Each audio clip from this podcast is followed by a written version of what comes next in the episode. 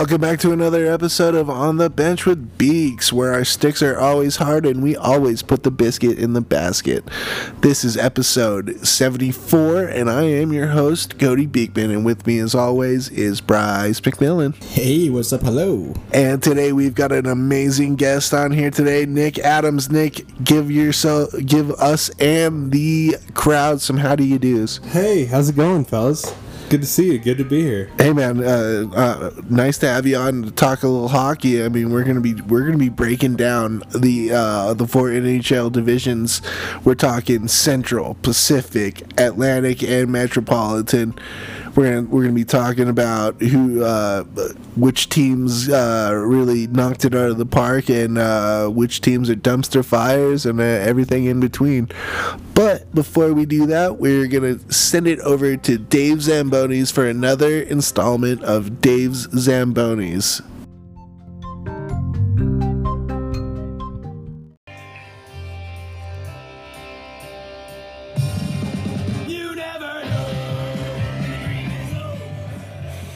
Hey, everybody. Thanks, Beaks.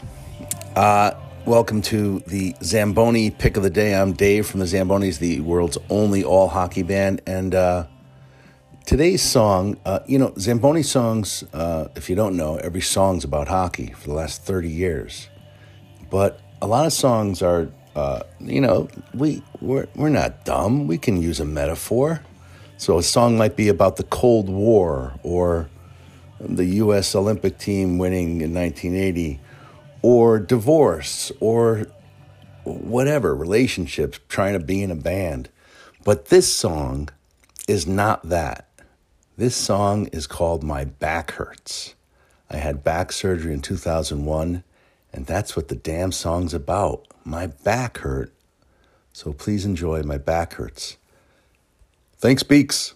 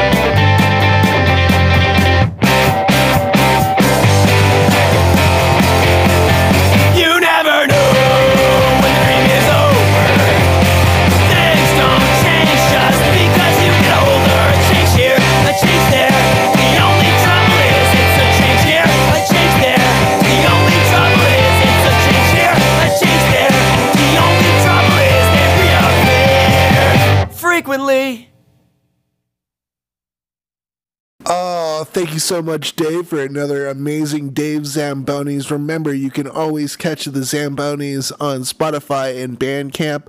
Go follow them, give them a like, and subscribe on Facebook, Instagram, and Twitter. So, now. Only because the beast got the deeks. Well, the the only reason why the Beaks got the Deeks is because the Zambonis sing about it. and That's the only Yeah, way. The boy. that's the only way people are gonna know that the Beaks got the have a Deeks. Dope guest on here today too. Yeah. Oh, I mean, Nick, uh, uh, so excited to have you on. I mean, I, I like we've known each other for a while and always had such a uh, such a pleasure Yeah.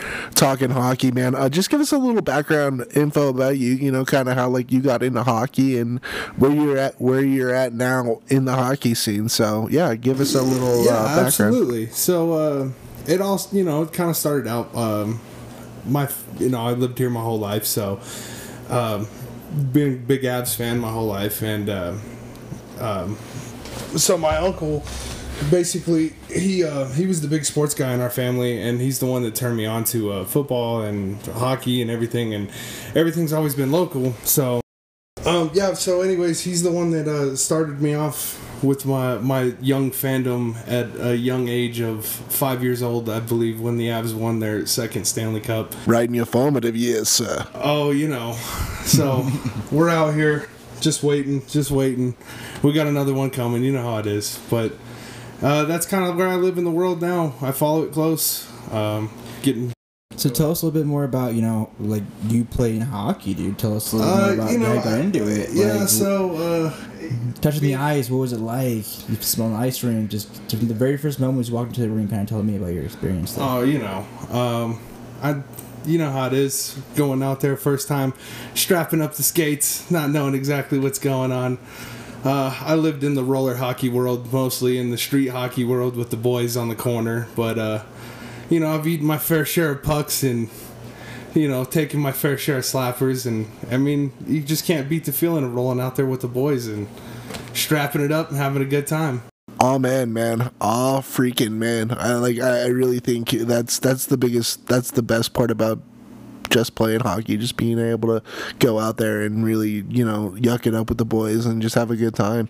So I mean, uh, that's that's really where I think a lot of us cut our teeth originally uh, with hockey is just having that feeling with everybody around you and being able to get out there and you know slap the puck around. So that's awesome, man. Yeah, you know, just banging the sticks, Yeah. throwing the saucers. Shit, that's what I'm saying, man. Absolutely. All right, so, well, good, good to have you on, man. We're really stoked to have you here. I mean, just like I said, uh, like I always love chatting puck with you. So, It's always I mean, been a good time. having you come on and maybe talking about this next season was a bit of a no-brainer. So, yeah. So uh, today we're gonna go through all the, uh, you know, all the the separate divisions. You know, uh, there's a little bit of a realignment, at least for the Central and Pacific, uh, just because of Seattle coming in. And um, so let's start it out with the Central. I mean, the Central, you've got Arizona, the newcomer, Chicago, Colorado, Dallas, Minnesota, Nashville, St. Louis, and Winnipeg so the the way I want to uh, the way I want to start this is just I want to throw throw my opinion out there. Um, as far back as I can remember, um, uh, ever since the Central was a thing, it was it, the parody there was always the Central is the hardest division to play in.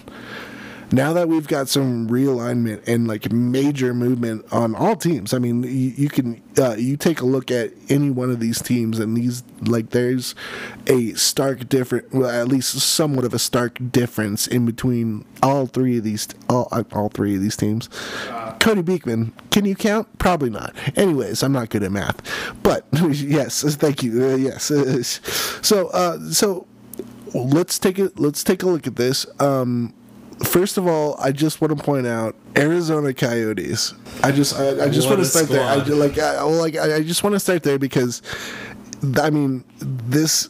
It's been a bit of a t- uh, tire fire there. I mean, especially with uh, like e- e- uh, eviction looming over their heads. You mean you like to be knowing where you're going to play next year? I mean, uh, as as far as I checked, Where's I mean, my barn at?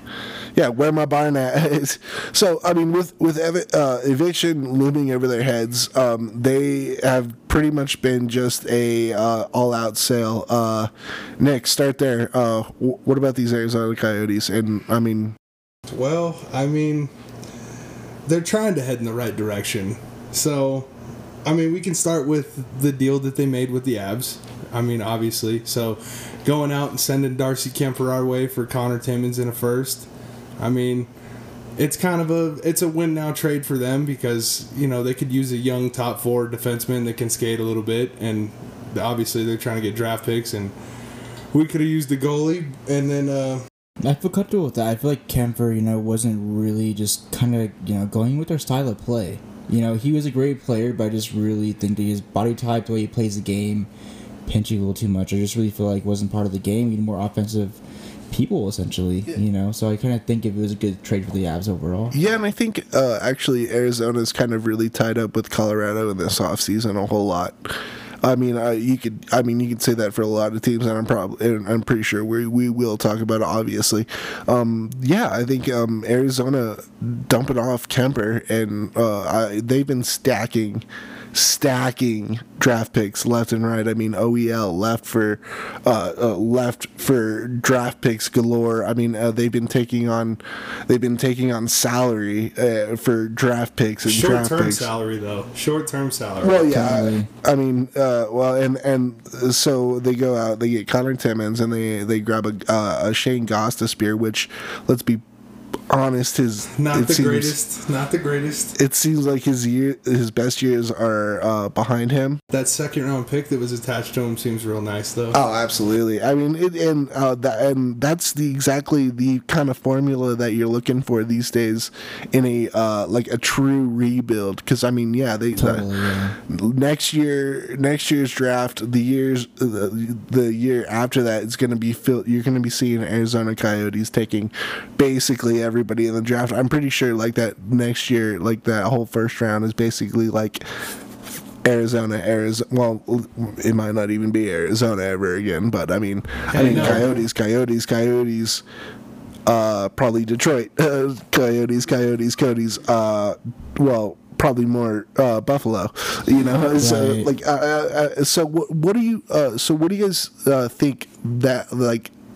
Reshaping the landscape like that what does it what does that kind of mean in the central division where where do you think that the central division is going to be going from here just because For me, I look at it and I, and I think you obviously see a team in the Central Division rebuilding. Obviously, for sure. To kind of carry on your point there, Cody, the surprising thing to me was you know the uh, the Christian Dvorak, getting rid of him That's for right. a 2022 first round draft pick. So I think that just clearly says they're rebuilding. Um, Oh, yeah. And they're looking for young, new talent to come into the game. And so, regardless of wherever they play, I just think that you know if it's Arizona still or anybody else, I think they're set up for success, kind of like Vegas was. Because you see another, you know, a, a team in the Central in a hot state going to somewhere else, and they're just gonna probably pick up and leave where they left off. And I think right now, you know, they had a good start. They're only getting better. Um, so for me, again, Dvorak was a huge thing for me because that's you know one of their veteran players. uh, I mean still young too I mean yeah. he, I mean he's still young but I mean he was playing veteran minutes he was playing like a veteran on that team I was pretty aware that they were, I mean, rebuilding. I think when OEL got shipped to Vancouver, that was the move that was like, all right, we're we're restarting here. Yeah, and then losing Conor Garland. I mean Dvorak. I mean, uh, it, I, it just the list goes on. They're and looking on to and the on. future Yeah, for sure. And I mean, it's it's not a bad idea. I mean, that is the like the uh, rebuild kind of structure. I mean, the Avalanche did it. Look at look at us now. I mean, uh, a few uh, like a bunch like five or six first round draft picks later, we're, we're seen the Avs are seen as a uh, contender now. So. I But have, yeah, just amazing to see how these guys are making these moves, and this year's gonna change a lot. That that'll be interesting. Uh, but uh, yeah, I mean, uh, for for right now, the you know Arizona, um, a their future's up in the air, and where they might call home is uh, absolutely up in the air for now. So that is that that like I wanted to address that just because I mean, uh, how could you uh, if you're a hockey fan and you're looking at the entire league, how can you not address something like that? I mean, there's a guy out there that wants to buy him, so Well, hopefully he's. Um, he lives in Quebec or you know Houston, which is uh, two I of the places I do that. Are, believe Houston is where he is located. oh, see, yeah, and Houston actually, uh, Houston was actually very interested in the uh, um, expansion draft as Mm-hmm. well. So, I mean, I th- I think a team ends up in Houston before a team ends up back in Quebec. I think so too, especially because the Canadian dollar is I can see it not doing very well as opposed to the No, U.S. dollar. no state tax in the state of Texas either. Oh, just wow. to throw that out there. And I mean, let's be honest. Uh, for Dallas Stars to have like a uh, that close of a, a team beauty rivalry, because think about it, Meant to be. Dallas Stars. Uh, looking at looking at all the teams, who who would be who's the who's Dallas Stars rivalry with right now? The oh, right now, yeah, I don't. That's a hard one to pick. It might be the Blues. May, maybe It- like I mean uh, like I'm with you like that's that's probably as close as I as I would get to like an actual like full on rival. Within a division like that. But to have a Yeah. geographical rival right there, like I mean, It's e- it's if you can just plant one right there. I mean, it makes the most sense. oh, truly. So let's let's move on. Um, I, I do want to hear um, who you guys' is uh, most improved team in the Central is right now. So I'm gonna start with Nick. Nick, who is your most improved team in the Central right now? Um, the most improved team that I have in the Central right now actually is the Winnipeg Jets. Do you tell. Um, one of the reasons that I have the uh, Winnipeg Jets listed is they uh, they were able to re-sign Paul Stastny one year. So I mean they do have a, a top nine per se instead of a top six. Um, I did like the trade that they made for uh, Brendan Dillon with the Caps. Very depth, very depth kind of trade, and Dillon is a very solid defenseman. And I did like the pickup of uh, Nate Schmidt with the Canucks because I do believe Nate Schmidt's still a top four guy. He just didn't really fit with uh, what Vancouver had going on. Yeah, he definitely had an off year with uh, with uh, Vancouver, but I mean, you look at you look at his years with uh, like his his time with uh, Vegas, and I mean, he was golden, you know. And who knows, maybe he'll fit a little bit better in the uh, you know in maybe a little heavier game with um with Winnipeg. So I I could I, I, I could see where you where where you're going. I just that. felt like they they already had a really deep forward core, you know, built over there, and uh, they were kind of soft on the back end, and I, I felt like they really made an effort to go out there and solidify it. And as a fan of a contending team in the Central, I do think that they are a team to watch out for. I think for me, I really need to see more from Pierre Luc Dubois. I mean, there's been He's I mean, uh, he's supposed to be, you know, the number one two way centered kind of guy, and this is that big year for him to prove it. yeah, I mean, uh, especially after all the terrible things. they you gave know. up Patrick Laine for. I mean, that's a big move. So possibly really great players switching spots into possibly really great hockey towns. So it's like you kind of just traded for the same player. I mean, the work ethic with both Patrick Laine and Pierre Luc Dubois has always been questioned. Yeah, it's just a, it's just you traded for two different styles. One's a goal scorer and one's a two way player. Yeah. All right, uh, Brycey, uh, who do you think's the most uh, improved team in the Central? I mean, I have to. I can't argue with what he just said there. I really can't. I mean, I think you know for sure. I, I mean, gosh, I had nothing to say. I'm releasing listening to your, your good homeboy over here. I have to. Good with Peg. Yeah, dude, the pigs. All I mean, that's. I mean, he. I did my research, but he kind of took everything I wanted to say. So, okay. so we're on that. Well, um, I'm gonna I'm gonna go a different way, and um, I'm gonna say the Chicago Blackhawks. I mean, you you bring in you bring in uh, Marc Andre Fleury, which who was a question mark about if he was even gonna play. So he decides to play, which is huge, because goaltending has been a gigantic problem ever since Corey Crawford went down the hill. You like business? Yeah, you like well, he, I, I think anybody likes Vezinas, baby. Uh, but but yeah, I mean, like goaltending's been in major question. I mean, especially last year with their like goalie carousel, and you know, Stan Bowman got really smart and went out and got a t- Tyler Johnson. You know, a very solid third line C, and and yeah, going back to the defense. I mean, yeah, you drop off Brent Seabrook's contract and no longer have to worry about that. Um, you, you do trade uh, Duncan Keith, which uh, let's be honest with you, man, he is not been uh, the actual Duncan Keith we have seen in the past. I mean, his his best years are far behind him. So you you know you drop him, you get a Caleb Jones for it. Then you go and trade for uh, Seth Jones, which is I mean always going to be a top top two, top three, uh, uh, top one, top two D.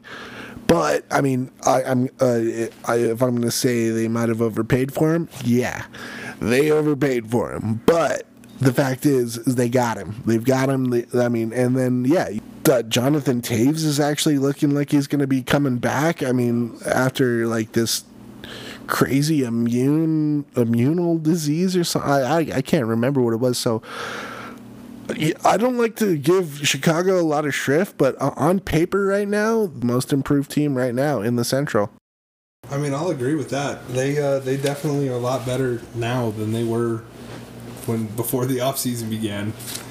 I'll take yeah, absolutely. And so uh I what I want to say uh all right, so we can't we can't say the Arizona Coyotes because we've already talked about them. Who is the least improved team in the Central? Go Nick. Um, I'm gonna go ahead and go with Preds just because their main goal this offseason was to to shed. They were trying very hard to shed money and this offseason through the expansion draft. Failed to do that. Still have Johansen locked up long term. Still Still have Duchene. Still have Matty Duchene locked up long term. they, they got a lot of question marks on what they're doing there in the future. Of trading Viktor Arvidsson, And Ryan Ellis. Ryan Ellis for nothing. I, I didn't love that deal with Philly. I mean, I just there's a lot of questions on what I have going on in there, and then I guess the other one that I would have said would have been Minnesota just for the the buyouts. I was just saying Minnesota. No, I, I, I, like I just had to mention also Pekka Rinne retires. So you got, I mean, Um, Juuse Saros is legend, capable, Legend.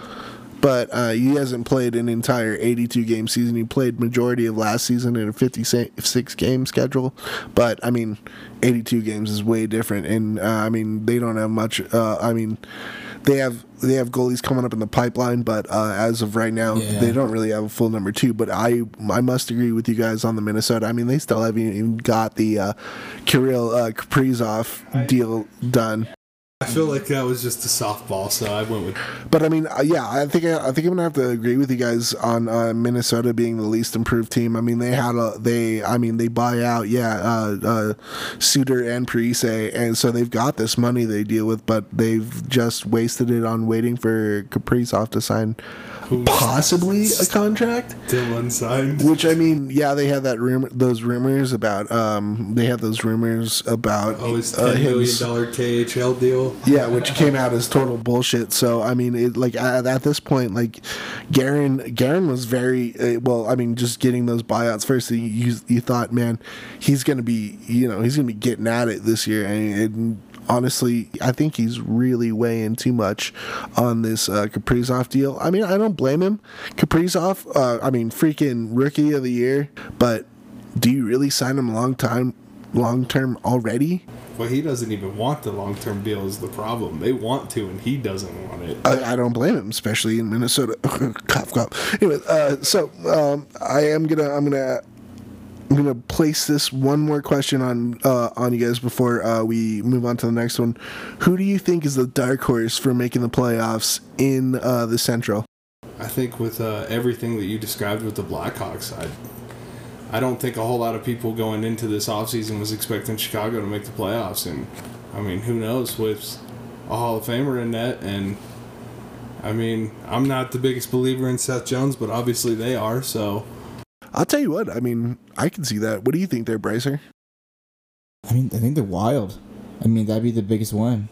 I mean, for me, they haven't done anything in a long time. In, In a long of, while. yeah, yeah, long wild. They, that I see what you did there. But yeah, I'm I'm just, fucking funny, aren't I? Honestly, I gotta. I- I think I gotta go with uh, Chicago as well. I mean, um, they have they they've really reshaped their team just out of nowhere too. Beautiful. And and uh, who's all right? Just just quick. Uh, one- uh, just I mean, we're talking Freudian shit. Like one. Uh, uh, quick question, answer. Uh, top of the top of the Central. Top of the Central, uh, Colorado Avalanche.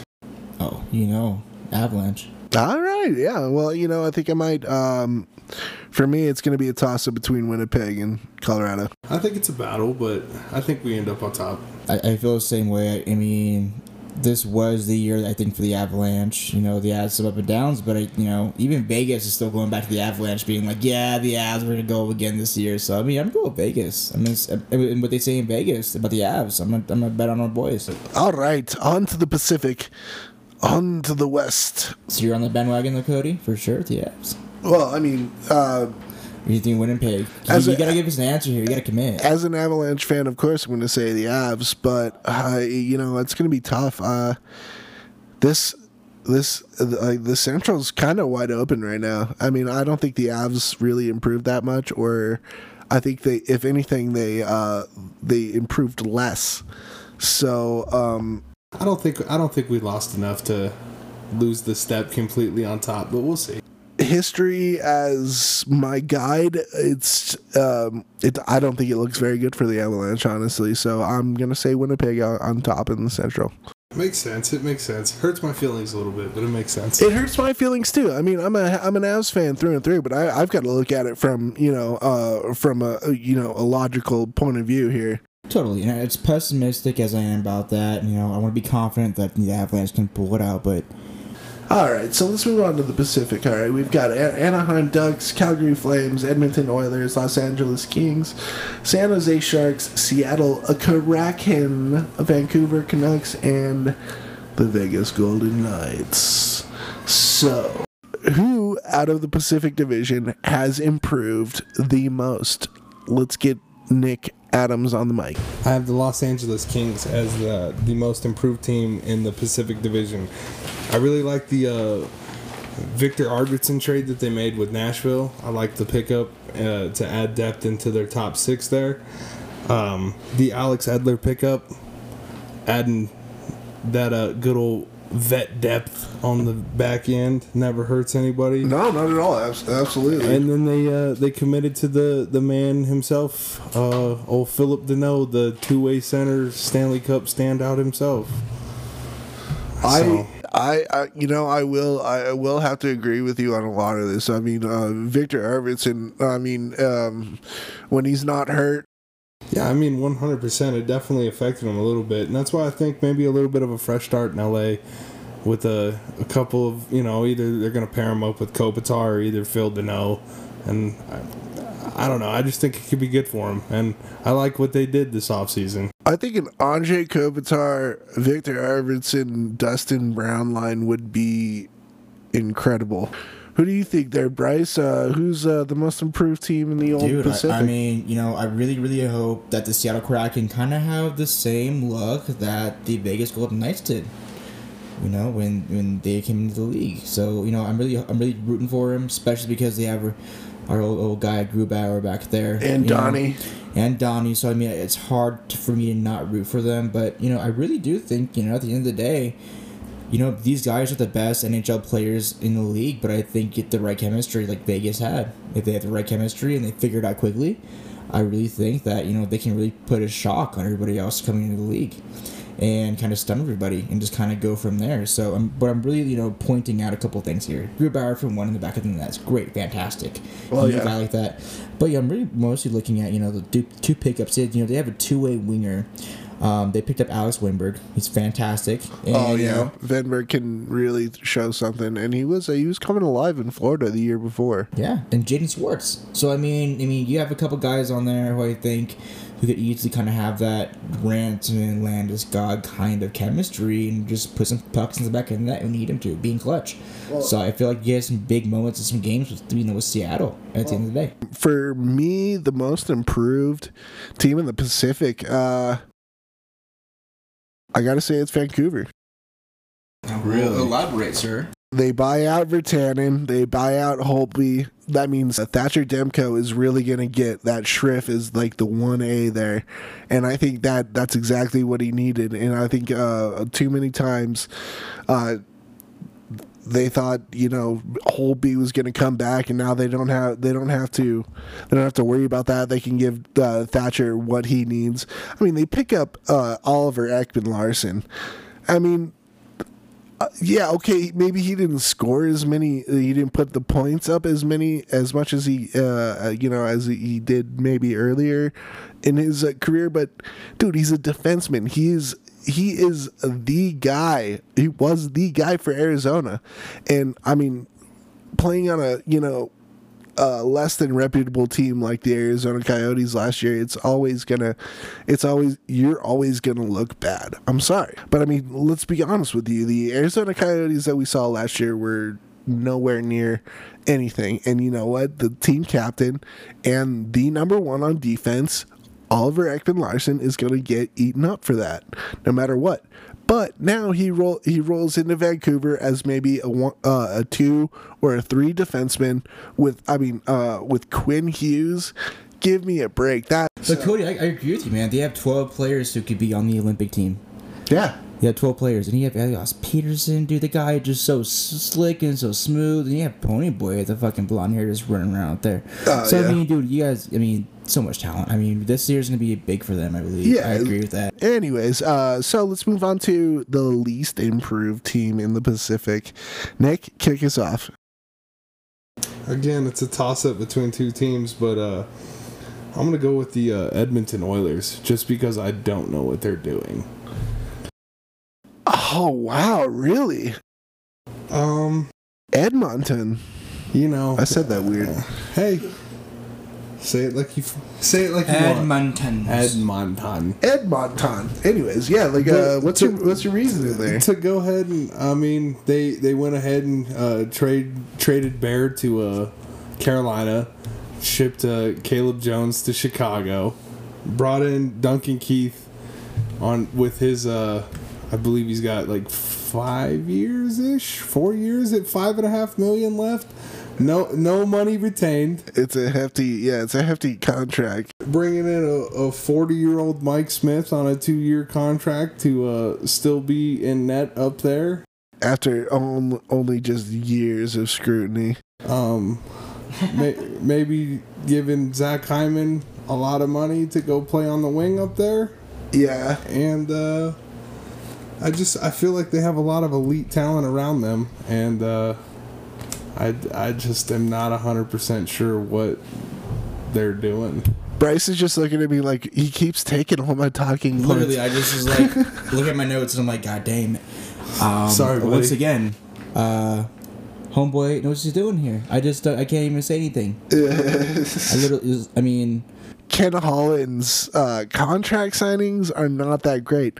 Bringing Zach Hyman was a great idea, but signing him for way too much, and that that's just gonna put him right back where they are in a couple of years, man. Agree with you, like the like the term and like the contracts that That's a Holland is bringing on. It's it's it's it like that, that Hyman contract was the one that really kind of turned me off. That I mean, no- Zach Hyman's a good hockey player. He oh. plays hard, but at the term, six years. It, that- I don't remember. I don't have the exact figure off the top of my head, but six years, and I remember it was a lot of money. way too long and for way too much. I mean, yeah, Zach Hyman did great in Toronto this year. ju- I just don't know necessarily how well that that kind of style of game is going to age. And then, and not not not to mention Darnell Nurse's Oh, I forgot. Yeah, uh, I- like I- ridiculous contract as well. I just don't think Nurse really deserved that kind of a contract. I did think that that was a very hefty number. I know he's a young and up and coming defenseman, but th- th- that's a big commitment to a guy that hasn't shown a whole lot yet. to me, to me, from what I've seen Nur- from Nurse, it did not, it did not uh, garner uh, a uh, a eight year deal at pretty much eight million. It just didn't. And and I, I mean, this is Ken Holland, man. This is Ken Holland. It's just kind of that's kind of what he does, and that's kind of where I put him where I put him, just because I I mean I main reason being I think again I think he might have signed Hyman just lifespan too far on that contract. He signed Hyman too high, man. Mike's like a total weirdo, oxymoron, because I'm just giving, you know, an expansion team so much credit, and I'm going to give this expansion team, the Las Vegas Golden Knights, I'm just like, again, you're losing Fleury, bro.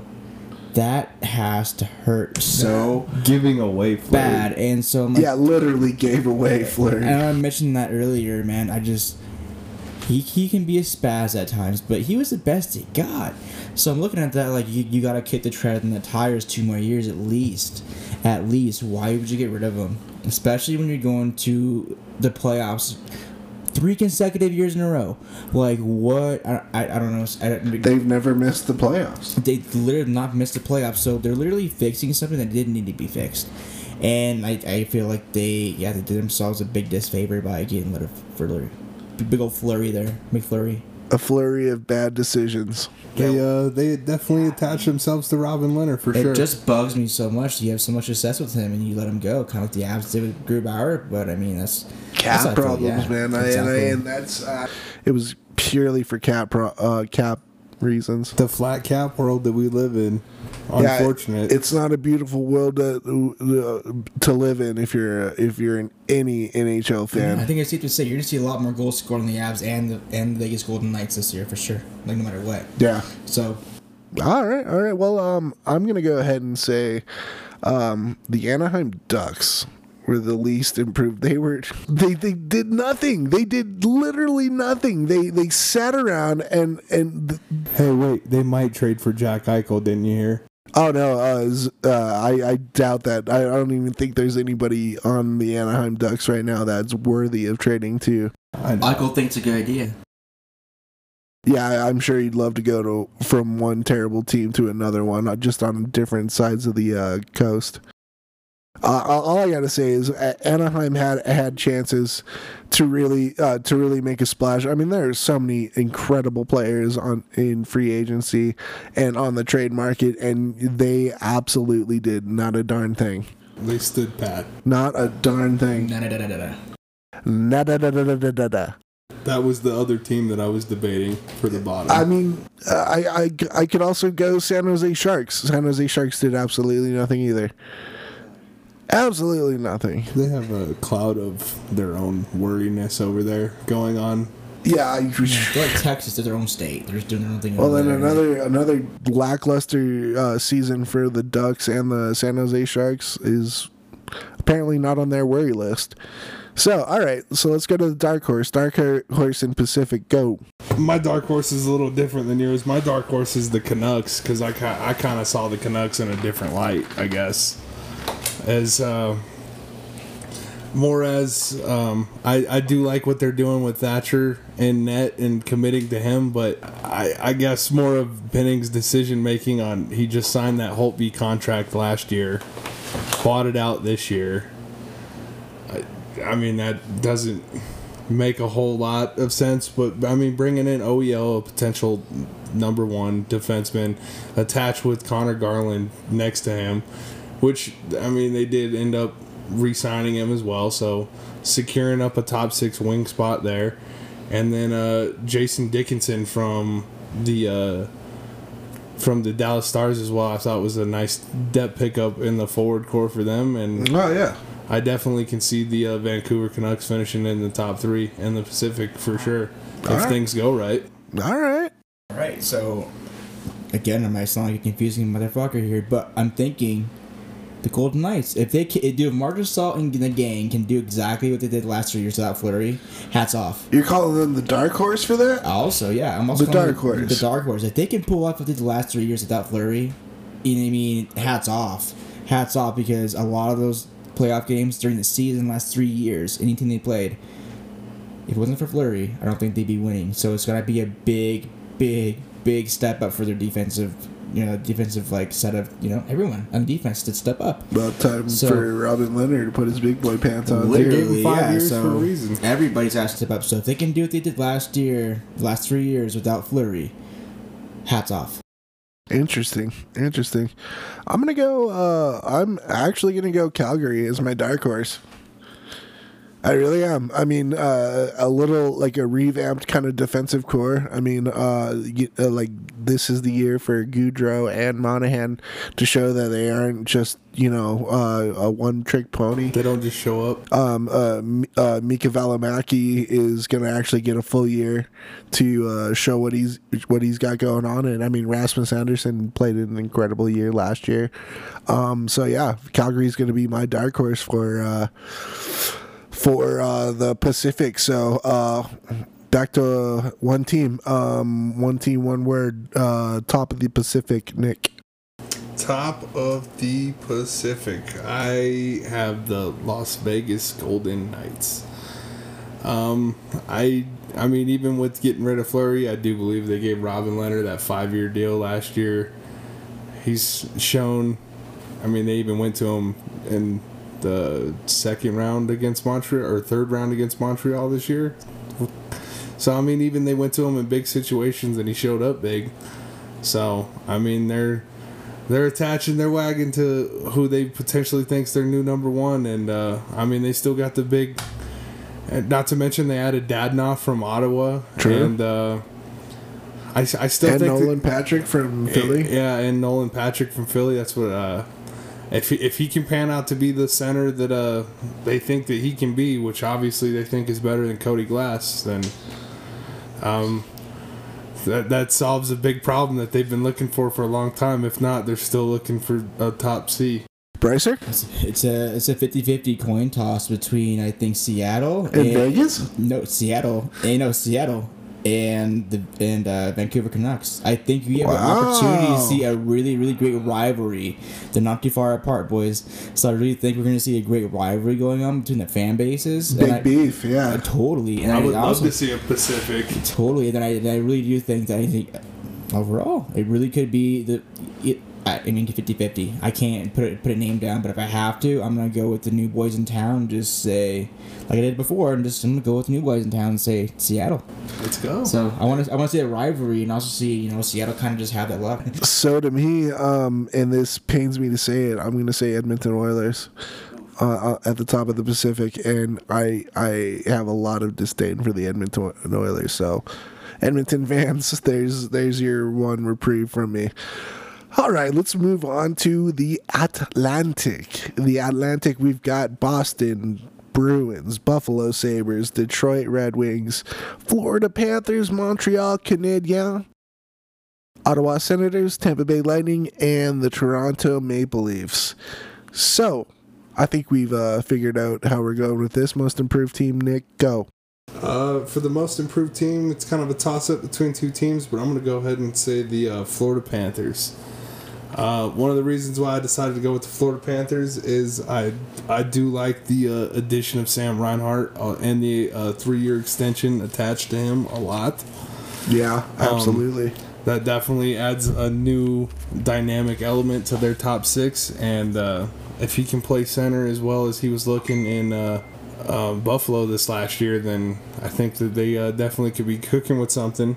And then uh, I like the uh, addition of uh, old man Jumbo Joe on his one year old depth signing down Uh, there. yeah, uh, league minimum. Looking for his retirement home down in Florida while he's searching for his Stanley Cup. I've got to say the one positive thing that you could have said about the uh, the Buffalo Sabres season was Sam Reinhart, and they just let him go.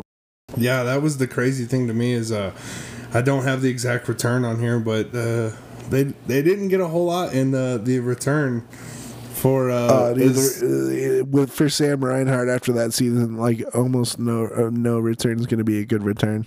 yeah, and then uh, with the re-signing of uh, Duclair and Forsling and bringing back a lot of the other you know depth guys that they had laying around there, and then the three-year um, extension of Spencer Knight, who obviously looks like is going to be the new number one down there in net. Just blew the tits off of everybody down Yeah. there. Uh, yeah, absolutely. So uh, I, I'm I'm roll, I'm rolling with the people who are making the big moves right now, and I'm gonna go with the Florida Panthers. And I, I guarantee you there's going to be an extension for Barkov, not to mention Aaron Ekblad will be back next year from his horrific leg in- injury from last year. Like, oh my Shout God. out one of my favorite players. Uh, Eki, yeah, absolute. All right there, Bryce Lee, Go with the boys from Boston because your mother. the Boston. no, no, no, but really though, I gotta go. I gotta go Boston. Because you of my mother? Because of your mother. You going to talk about my yeah, mother? no, you know, you know, she makes a great sandwich. Well, I, I, I can't, I can't She- really she- deny makes a great sandwich. But you know, anyways, you know, with the boys out there in Boston, I think you know, you know, all the all the shit that went around with Tuukka Rask, right? The hip surgery. Um, then you have things going on, you know, kind of with you know Dave Krejci too. I mean, so I mean, they have how to kind of figure out what the fuck's going on. We are Boston. talking about the most improved here, right? literally most improved, yeah. Wow. Yeah. Uh, I would like to see why so, they. No, literally. I, I mean, I feel like you know, overall, Boston just has that. They have a team that are always there. They're always seem to be in the playoff. They're always seem to be kind of like in the name and running for it. Yeah, they're And always in that they- they're- pot they always are, and I don't see anything that happened dramatically. You know, truly this season that would really alter their chances of really going back to the playoffs. They've been kind of quiet, so. You know, that's kind of how I feel like they kind of feel comfortable where they are. So I feel comfortable with them being like literally where they're at. I think they've only, they've only gotten better through the draft too. Had So- some uh, key key additions with uh, Nick Foligno. I feel like Nick Foligno's a great fit for Boston. Yeah, I definitely like that two year pickup for them. Yeah, and I mean like that Taylor Hall extension is uh, pretty uh, pretty fiscally responsible and good for the team as well. Shout out I mean, Taylor Hall. this I think this this improvement happened through the season. When they picked up Taylor Hall, they were a whole totally different team. Yeah, that was the I mean, improvement for next year. Really, that's where coming they're Yeah. coming from is you know some of the, the decisions they made, not just you know off season, but prior, even this during the season. You saw a 180 in the uh, in, in the regular season this last season. So I think you're going to obviously see them compare, you know carry that momentum into next season. For And, sure. uh, and to Yeah. unfortunately say, as much as you know, I respect Yaro Halak, it was probably the best thing for him to move on from uh, Boston for sure. I mean, Dan Vladar and Jer- uh, Jeremy Swayman all like took basically took his job in that last part of the season. So I think Jeremy Swayman can definitely uh, like take a stand and really uh, add something to that Boston. Yeah, I mean, so we only see you know only the best can hopefully happen out of the you know you know you know the the Rask and the Krejci situation. But I think at the end of the day, they're gonna be right let off. I don't think anything really dramatic happened. I think you know Rask might just be back before this you know the season starts anyways. So Uh, well, yeah, that's what I was about to say too. Is that it's not as if Rask is actually gone. I mean, he probably probably won't start the beginning of the season, but he will potentially be back at least. He definitely left the ball in their court. I mean, he pretty much said it was Boston or nothing. So. Yeah. Uh, well, I mean, t- to think of Tuukka Rask going anywhere else, that would just be crazy. Well, yeah, but I mean, so it's just pretty much if, if they're gonna move on from Tuukka, it's gonna be their decision, not yeah. his. Oh yeah. it's cool to see Bergeron, you know, and gosh, you had you know you know Marchand and Bergeron just still doing their thing as always. So I mean, you can't really complain. Yeah. You know. Uh. You know. Uh. Full course of Bergie and Marchand with a side of pasta. There you go. Bergie the legend. Bergie the legend. So well, we'll see. I mean, I mean, Boston. I'm never too worried about going into any season unless, you know, um, Bergie uh, decides to fly away. Marchand, you know, breaks his entire leg, and Pasta, you know, decides he wants to play hockey on the West Coast. Or be a barista for you know Dunkin' Yeah. Donuts. You know? Well, whatever. Well, yeah, I mean, obviously he's got the job anyways. Be a spokesman for Dunkin'. Um, so for my most improved team, I've got to say it's the Detroit Red Wings. Wow. Yeah. Yeah, that hurts. That's disgusting. I mean, adding a gigantic, like adding huge on the back end with uh, Alex Nedeljkovic for little, little, little, little, uh, little price. I mean, and um, acquiring Jakub Vrana last year. Uh, he's uh, he's gonna get a full year under the Red Wing sweater. I mean, and then uh, signing on Pius Suter from Chicago. I mean, I I got to give Stevie Y the the shrift, man. Like he's he's come into Detroit and he's got a plan and he's following through with it. And I think they're already better than they were the last three or four years. I'm just gonna say, um, I don't care. I think the Red Wings suck and I hate them, and so I'm gonna leave it at that.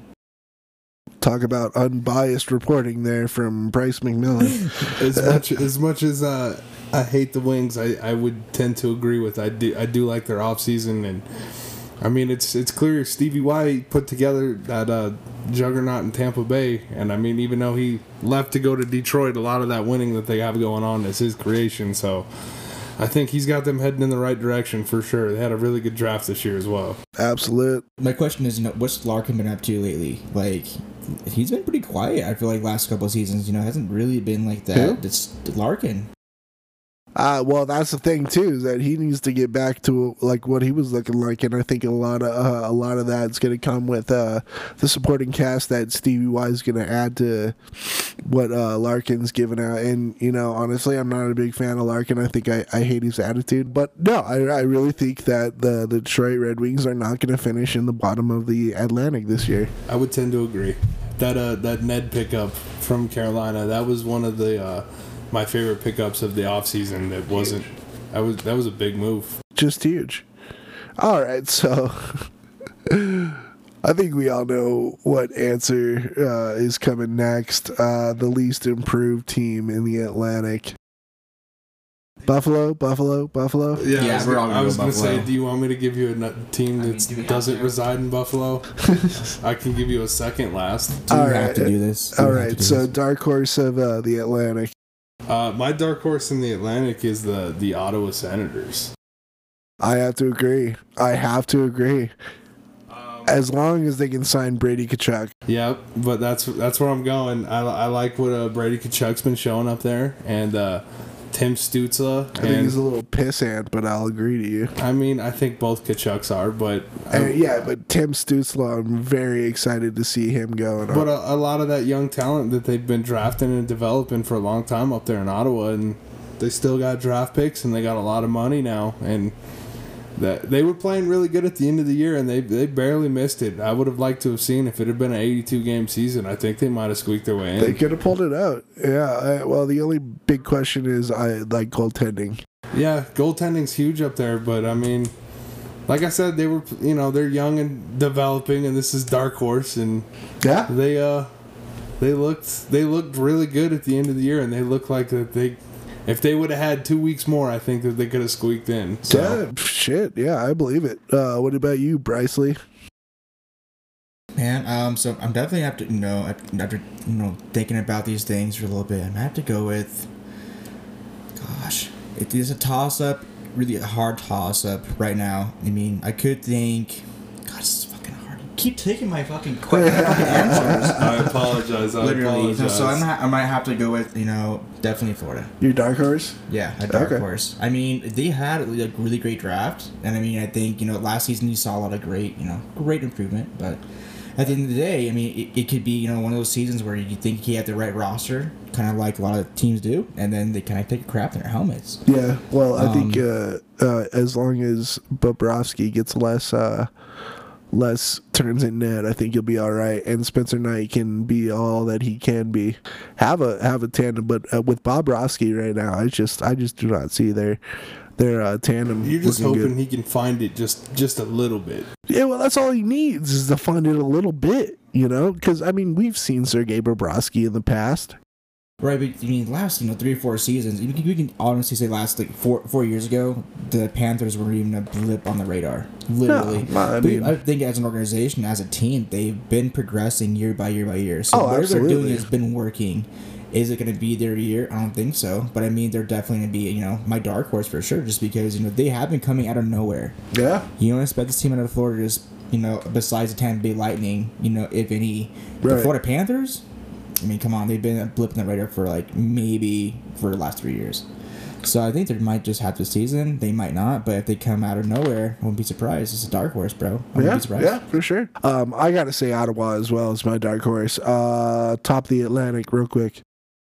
top of the atlantic i mean it's hard to argue with uh the two-time reigning defending stanley cup champion tampa bay lightning Yeah, that one's kind of like a no-brainer. I mean, they uh not to mention they locked up Brayden Point on an eight-year deal, and they were able to uh ship out a lot of you know Goodrow and Tyler Johnson, some of these more expensive depth options, and Uh, uh, Blake Coleman was a terrible loss. I'll tell you that right now. well, I'm yeah, they definitely lost some, you know, they lost some key talent, but uh bringing in a Corey Perry on the cheap and uh a France or uh a P. Bellemare, Belmar, yeah. yeah. on the cheap. It's uh it's hard to see where they lost a lot of that blue line's still really good. Yeah, They're still rolling and they got a young Cal Foote who hasn't even seen the ice. Yeah, really. true. So Bryce. I mean, I, I I'm gonna push back a little bit on that. You know, this was a team that was had such a ridiculous, you know, salary or over budget team, over salary cap. I you know I think you know everyone kind of came into this understanding this is the last time this team will really be pieced together this way, and so you know I think you know they've lost a lot. You know their team is no longer going to be the same. So I mean, I think you're going to see you know not a third repeat, but I may think you might see them, you know, kind of in the next couple of years going on that kind of rebuild type of stage. You know, I think they have some good, you know, pieces. They re-signed Brayden Point, which is great, but I mean, a lot of those pieces are just not there anymore. So I mean, they won two in a row. I get that, but I think this year is going to be way different just because there's over salary, you know, too much money, over capped. I think it's going to be different. I don't think they lost a lot of their core. Like a lot of their core. I mean, yeah, you've got guys like you lost your entire fourth line and probably a bit of your third line, but I don't think they lost a lot, so I got to go Tampa as well. Yeah, I mean, not to mention, uh, just obviously everything's riding on Vasilevskiy with them. I mean, if Vasilevskiy goes down, then we're having a completely different conversation. But as long as that guy's healthy, I mean, I think he's the the number one in the NHL. Dude's a fucking As much as I love Carey Price, I mean, Vasilevskiy is. I try to play double, devil's advocate. I'm gonna go with the Tampa Bay Lightning. How can you not go with the reigning champs? But I'm just saying there could be some different changes. They could pull it off. Could be a little different flow for sure. But the organization, the team they have, the coaches they have. I mean, I don't. I mean, if they coach the same way, who knows? You can definitely pull it out. So I'm not gonna. I'm not gonna say that the best in the world cannot be the best in the world again. Well, Cooper So- ain't going anywhere, that's for Yeah, sure. so no, that yeah, man's having a good time down there right now. I'm going with Tampa Bay. Yeah. Tampa Bay. All right, let's switch over to the uh, Metropolitan. We've got the Carolina Hurricanes, the Columbus Blue Jackets, New Jersey Devils, New York Islanders, New York Rangers, Philadelphia Flyers, Pittsburgh Penguins, and the Washington Capitals. A most improved team go, Nick. Uh, my most improved improved team in the Metropolitan is the Columbus Blue Jackets. Most improved team, you say? I, I am all ears for this one. I do like a lot of the moves that they made in terms of I don't know if they're necessarily going to be the most I don't know if they're how deep in the playoff hunt they're going to be this year, but I do like what they did in the offseason as far as they weren't going to be able to bring Seth Jones back. No. And I do like the Boqvist. And on a personal level, I wouldn't have traded Boqvist for Seth Jones straight up, just because I'm not a big Seth Jones guy. Right. But the addition of Boqvist and uh, bringing it, being able to bring in uh, Voracek from Philly for uh, Cam Atkinson, which, I mean, giving up Cam Atkinson kind of hurts, but a Voracek and a, uh, a change of scenery. I, he's a really good hockey player, and I believe he can bounce back. I feel like that's really what he needed, too. And then uh, being able to lock up Werenski on a six-year deal and uh, getting Patrick Laine to sign his one-year qualifying offer. Yeah, qualifying offer. That's huge. Yeah, I mean that's bring, being able to bring him back on a. I mean, we we all know that if Patrick Laine performs the way that he can, that dude can be a ten million dollar player in the league somewhere. Oh, easily. So being able to bring him back on a, a qualifying offer and then lock up a Werenski on a six year deal and just some of the other moves that they made, I'm not necessarily sold on how competitive they're going to be in the Metropolitan, but I do like kind of the direction that they're trying to head in. Uh, what kind of lost me with the Columbus was the Cam Atkinson deal. Um, Cam Atkinson was the heart and soul of that uh, Columbus Blue Jackets team. So I just I feel like there's going to be a lost identity. I don't know. I guess uh, the way I was looking at it, bringing in kind of like a grown up from Philly and Voracek, who it, uh, it seems like at this point he kind of needed new, a change of scenery in his career too. I mean, he's still a good player, but I, I guess he just wasn't in the Philly's looking more to the future. It seems like than uh, they are the present. So in Lumbus.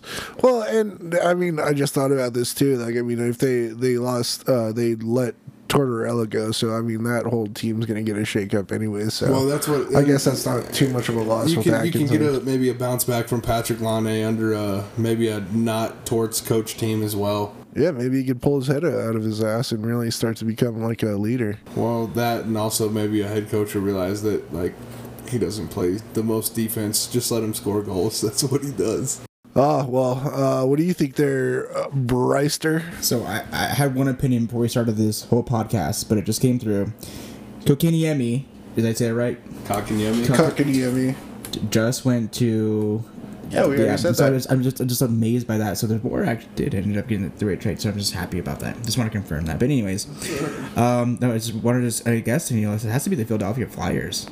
You Yeah. know? I think the Philadelphia Flyers, you know, free agency, the tr- you know the drafts, everything they've done so far. I mean, I mean they kept the whole the whole team together pretty much and just added more to it. Oh, they completely reshaped their defense, man. I mean, I bringing in Ryan Ellis. Uh, who else? Ah, Ryan Ellis and uh, Rasmus Ristolainen. Yeah, Risto, Yes, go, sir. Risto Risto's gonna going be to huge. Philly, dropping off, uh, dropping off Ghost. I like, you know, I'm, I'm a fan of what they did on their offense. I mean, on their defense. I, I love the Ryan Ellis trade. I really do. The Risto trade though. that was savvy. That was really savvy. So I mean, I, I definitely see where you got uh right uh the, the Philly. Uh, the only thing I'm not sold on is signing Carter Hart to an extension. But I think Michael Connell's been doing a great job. Just like just finding the talent and just drafting them and just being able to kind of piece that all together. He's been doing a great job. I think that's the highlight of it all, really, as that guy behind it. So for me, it's got to be the New Jersey Devils most uh, improved. I mean, adding adding huge pieces like uh, Ryan Graves was. I mean, that's gigantic. Uh, I mean, and Ni- Nico Hischier is going to be coming back for an actual 82 game season. I, I feel like. And their goaltending was never anything to worry about in the first place. So I think they and they got rid of Will Butcher was, which was uh, really uh, kind of a death sentence on their back end. So I, I feel like New Jersey might have improved the most to me. Yeah, that was uh, that was definitely who I, I had them up there tied with the the Blue Jackets because I like the Bernier and Tatar pickup for sure. And then they they got the big fish in free agency too. I mean, old Dougie Hamilton. So And that's huge. I mean, stealing a Dougie Hamilton, I mean, the way he was playing uh, in Carolina was huge. well, yes, to get him from a division rival as well. I mean that That's big. that's huge. Yeah, so let's move on to least improved. Uh, for the least improved team, I have the Pittsburgh Penguins. Oh, okay. And the reason why I picked the Pittsburgh Penguins is because basically they're running it back with what they got. And uh, Tristan Jarry in net, we all saw how it ended. I don't know. There's still a big question mark in net there. And Casey DeSmith as a backup is not that great either. Not not a great option at two. And then uh, you know they the same guys as it's always been Crosby and Malkin and the boys. Uh, Yeah. Not to mention they lost McCann to Toronto, and then uh, if you uh, just run it back with the same way, it's it's kind of why I had why I had the the Leafs where I had them on my list as well too. It's it's just kind of the opposite of if it if it ain't broke, don't fix it. yeah, it's just they uh they're just they keep doing it. Yeah. Yeah, I mean they. Uh, I'll tell you what. I mean, yeah, they make the playoffs, but uh, for some of the season, uh, or uh, some might say majority of the season, it's been a bit mediocre. And I mean that's a bit of a tough choice for at least improved too, but I mean this division is fairly stacked when Oh, you look yeah. at it. So I just I feel like they kind of stayed put and they had a they had a chance to gain ground and they didn't. What do you think there, Bryce? I'm gonna go with the Devils. Least improved? I mean, I, I mean, honestly, like, there again for me, I have to be devil's advocate here a little bit. I have to, but when I'm thinking about it, I'm like, literally, there hasn't really been. I mean, when I think you know of Taylor Hall. First off, you know, kind of just the whole history of the team just have made bad decisions. I think, and so really right now, I mean, they haven't really made any splashes in the last few seasons, really at all. I mean, so I really kind of feel like they're going to stay stagnant. I really don't feel like Dougie gonna, Hamilton and Ryan Graves wasn't enough of a splash for mean, you. Ryan Graves, yeah. I mean, but then again, why did the Avs get rid of him? I mean, if also the think about these things Because we were going to lose him anyways. you lose them we had to. You lose them anyways, but I mean, it's still like it's not exactly where they have to be. I just feel like you know, yeah, they made these up, they, they made upgrades, but I don't feel like it's where they have to be. I really just don't. I don't. That's I a hot take. That is. is. a hot take. Yeah, I really feel that way. Um, yeah. I'm going to say the Carolina Hurricanes were the least improved. I mean, they let go of Alex Nedeljkovic, uh, Peter Mrazek, Jake Bean, and they add Tony DeAngelo. Tony locker room himself. I and and I mean losing Jake Bean is huge. Jake Bean's going to be an a, like an incredible, incredible defenseman, and I, I then that that's why I kind of see your angle on the Columbus Blue Jackets. I them forgot to even mention him on my Yeah. argument, but yeah, but yeah, but I mean, uh, they, and I mean, yeah, their their offense that you can't really go wrong with Aho, Teravainen, and uh, I mean, yeah, and like the the emergence of Marty Necas. I mean, I mean Eric Staal is you know the ageless wonder at this point. You know, um, it's just I I. They lost it on the back end. I mean, yeah, they got Jaccob Slavin still, and, and I mean, but I just I mean they got Ethan Bear, I guess. I mean they and yet he is still yet to even really like make something of himself. I mean, don't get me wrong, what he's done for indigenous hockey players, especially after all that, you know, race baiting and stuff on, on the internet for what he's done for indigenous players, huge. Don't get me wrong. But he as a hockey player, he really didn't show me any much when he was playing at Edmonton. Maybe, maybe it'll be different in Carolina, but as of right now, I'm saying um, you trade off Peter Mrazek and Alex Nedeljkovic for who? Freddie Andersen. They're rolling the dice. They think Freddie's got it. Freddie Andersen. I mean, I mean, we come on, people. We know Freddie Andersen. If he even finishes the season, it's not going to be looking good. So I just, I, I, I, got to say, at least improved for sure. Who's your guys' dark horses on the Metro? I mean, I'm a gaho and say the same thing about you. I'm gonna go with you know, um, for sure the Carolina Hurricanes. You're gonna like- say dark horse Carolina. Yeah, Carolina. Yeah, Okay. I am. Um, I mean, Aho's has been great. I think they had some great additions to it, but I mean, they're still one of those teams I think are pretty iffy. You don't, really don't know what you get out of them unless you're playing a team that's under your your skill level. I think they are sometimes a team where I think they really play down to their opponent's skill level instead of really trying to play to win. They kind of play not to win sometimes. Um, but I think I, know, yeah, I can actually see that. so that's kind of how I feel about Carolina. So I mean, they could have a season where they can really kill it, or they can really just take it again shit in their helmet. So, I mean, Aho has proven that he can lead a team. He can definitely take over a game if he wants to. Um, but you know, at the end of the day, I just kind of feel like he kind of toss a 50-50 again with you know the Carolina Hurricanes. Bryce McMillan with the hot, t- hot takes. What do you think there, Nick? Uh, well, it's a little hard to pick a uh, a dark horse in this division, I guess, because it's so deep. Um, I guess I would have to go with the Washington Capitals, even though, I mean, it's hard. To, it's hard to call them a dark horse. Dark horse, but I'd like them uh, reacquiring Vitek Vanecek from Seattle. Oh yeah, they were lucky that they uh, that Seattle side Grubauer. they man. they That got was- very lucky that their goaltending situation like went the way it did in Seattle, but it played out well for the Caps, and they traded a second for Vitek Vanecek and uh, able to re-sign Ovi. I mean, the legend on that five-year extension, chasing down the great one. I mean, it's uh, you could It- get rid of him if you wanted to. It- just- that would just cause riots. it's a lot of it's a lot of the same. You know, Oshie and uh, Carlson and Ovi and the boys, but and Backy. and yeah, and Backy, but they just never seem to go anywhere. And a lot of people seem to be overlooking them this year just because of moves that were made. But I, I don't think the Caps are going anywhere. I'm gonna go with uh, the New York Rangers as a dark horse. I could see them squirting into the playoffs as long as Shesterkin and Georgiev can work together. Um, I mean, um, Kaapo Kakko is due, It's a bit of big due. Uh, I mean, Mika is so solid. He he's gonna be I solid. can see that Alexi happening for sure. Yeah, Lafreniere is going to be a big question. I mean, as long as he like he, I mean he he put a better uh, rookie year up than Jack Hughes or Kaapo Kakko, so I'm not as worried about um uh, uh Lafreniere than I am Kakko, but I think Kakko even played a little bit better last year, so I think they're on the right right track, and I, I just I think they could squeeze one in.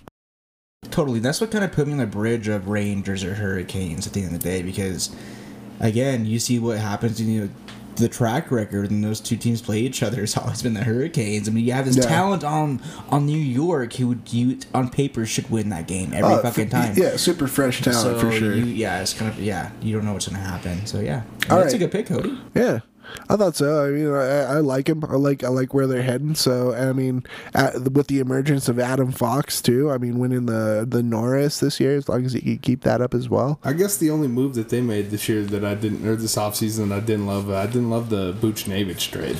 Ooh, Well, yeah, that was rough. Was heading for a major payday, anyways. But they got a really great player in Sammy Blais as well. I mean, obviously, uh, he doesn't get a lot of notoriety like Buchnevich did, but that just goes for not playing in New York. But Sammy Blais is a very capable player, and I I think.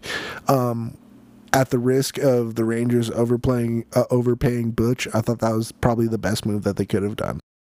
I mean, that's fair enough. And then I like the re signing of Filip Chytil as well. Chytil, yeah, uh, Filip Chytil is. I mean, he's under the radar, just fucking gold for them as well. So I mean, And they got their Tom Wilson answer in Ryan Reaves. Yeah. fucking pylon. I I'm sorry. I I, I just I, I don't see any need for fucking Ryan Reaves other than going out there being. I'm being not a kid. Ryan Reaves guy either, being but dick. obviously Tom Wilson broke that organization. Oh, absolutely. Don't get me wrong. I mean, but uh, uh, once again, I mean, our reminding me of that, you still have Artemi Panarin that that played his best season in New York. So, uh, I mean. To be completely honest with you, Ryan Reaves is of zero consequence to me, no matter way I look at it.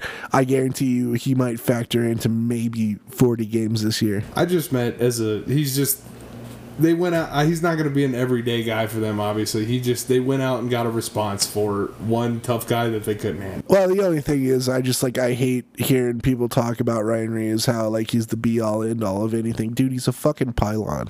I'm not. I'm The guy, not. the guy goes out there and goons it up, and yeah, maybe he'll get a like maybe a, a, a goal will bounce off his stick once or twice. Big fan. I mean, or not big fan, but I mean, big. I agree with what you're saying. But it took yeah, him And don't get me ten wrong. years to score hundred points.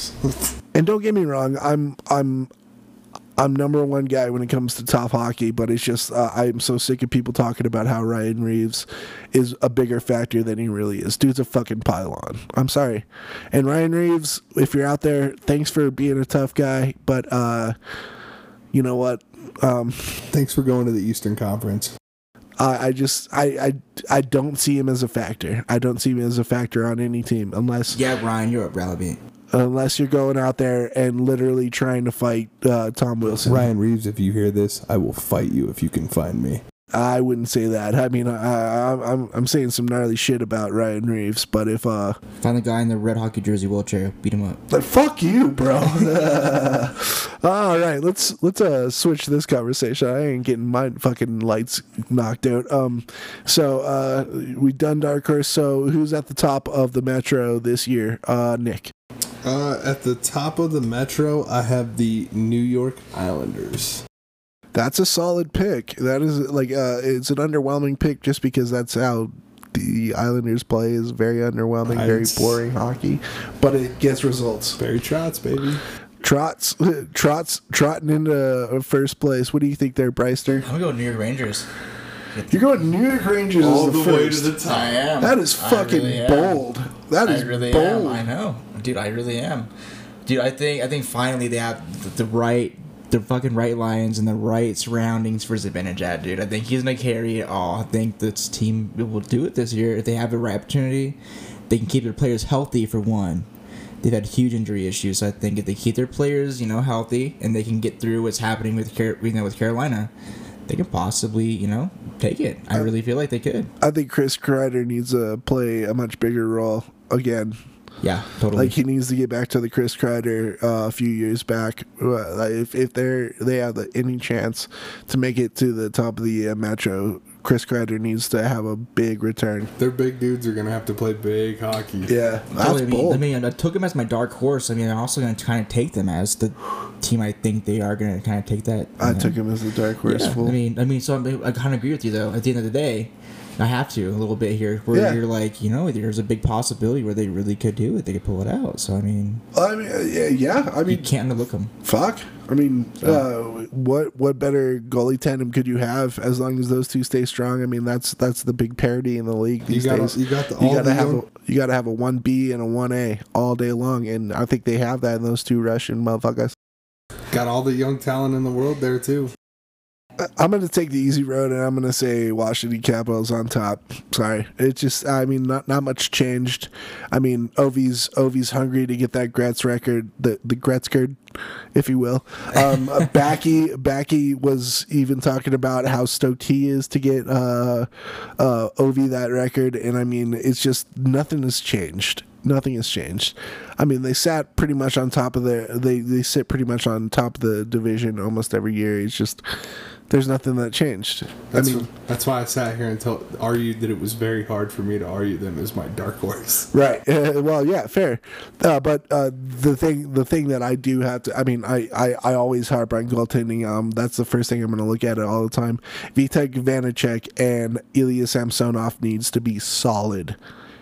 And Samsonov had a bit of uh, a rough a rough go of it at times last year, and so did Van- Vanecek. So they uh, without a without a Brendan Dillon on, back there, like really uh, staying home for him, they need to be solid. And uh, they didn't really add anything uh, add anything, but they didn't really lose anything either. Um, it all depends also if Chara comes back. I mean, yeah, maybe Chara may not be like the uh, spring chicken that he used to be, but there that guy can eat up minutes and he's a big presence, literally in the uh, lineup. You know, literally and um, uh, metaphorically. I mean, the I mean the guy just commands respect, and if uh, Chara's not doing it, you're not doing it. If Chara is doing it, you're doing it. So I mean, um, uh, Chara still is undecided if he's going to come back, if he's even going to play for Washington. But I'm still going to say Washington at the top of the tro. It's hard to argue. Hard to argue. Oh my goodness, boys, that was that was a haul. How, how do you guys feel after that? Pretty good. Yeah, I mean, good. I think we could, we're pretty accurate. I really feel like we'll see what happens. Maybe we have to save everyone. Remember what we said here, and we'll have to come back to it. I think at least halfway through the season, kind of see what happens yeah, with these bust me predictions. for these takes in a couple You know. months. Yeah, for real. We'd yeah. have to come back to this episode, just kind of see where we're at. It'd be cool. I mean, especially like right when playoffs are uh, like maybe end of the season, just have like a recap.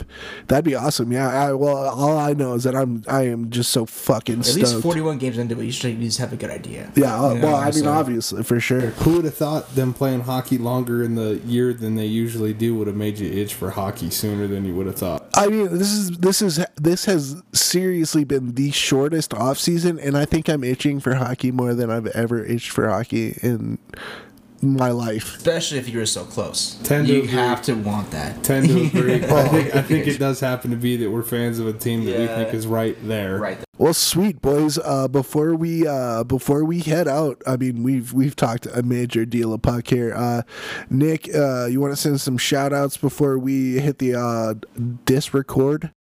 Oh yeah, sure. Why not? I mean, shout out to you boys for sure. First off, for letting me be on the pod with you guys. It's been a time for sure. It was a pleasure, man. Shout out to uh to uh, old Ryan, the uh, former neighbor, and how I met Mr. Beekman Yep. and uh, the rest of the boys. You know who you are.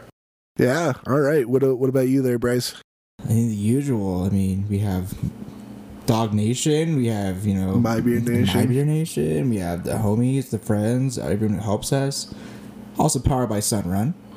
That that throw shout out was powered by Sunrun. There it was. And uh, other than that, you boys, and thank you so much for coming on, bro. Yeah, Appreciate it. absolutely, one million percent. Thanks for having me. So yeah, big uh big thank you to Nick for taking the time to come on. Big thank you to the boys, uh, all our listeners. Thank you to all of our monthly supporters. Those supporters are Todd Sawatsky, Kathy Moormeyer, Brooke McAllister, Lexi Schilling, uh, Nicole Vale, and and uh, so yeah, um, catch us, uh, leave us a like and uh, a subscribe on all the socials: Facebook, uh, Twitter, Instagram, um, and you can always stream us on Anchor, Spotify, Apple podcast Google podcast Castbox, Overcast, Podbean, Breaker, Verbal, and Pocket Casts. And we uh, actually have an official event coming up here very soon, October 9th,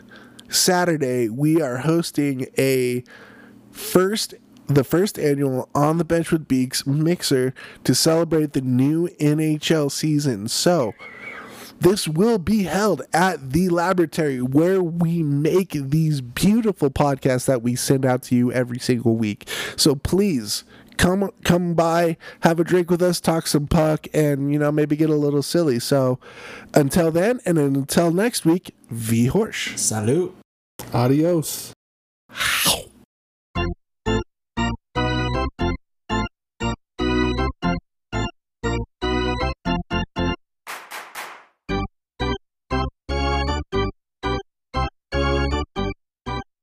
Mm, Let's try the damn thing, see what happens.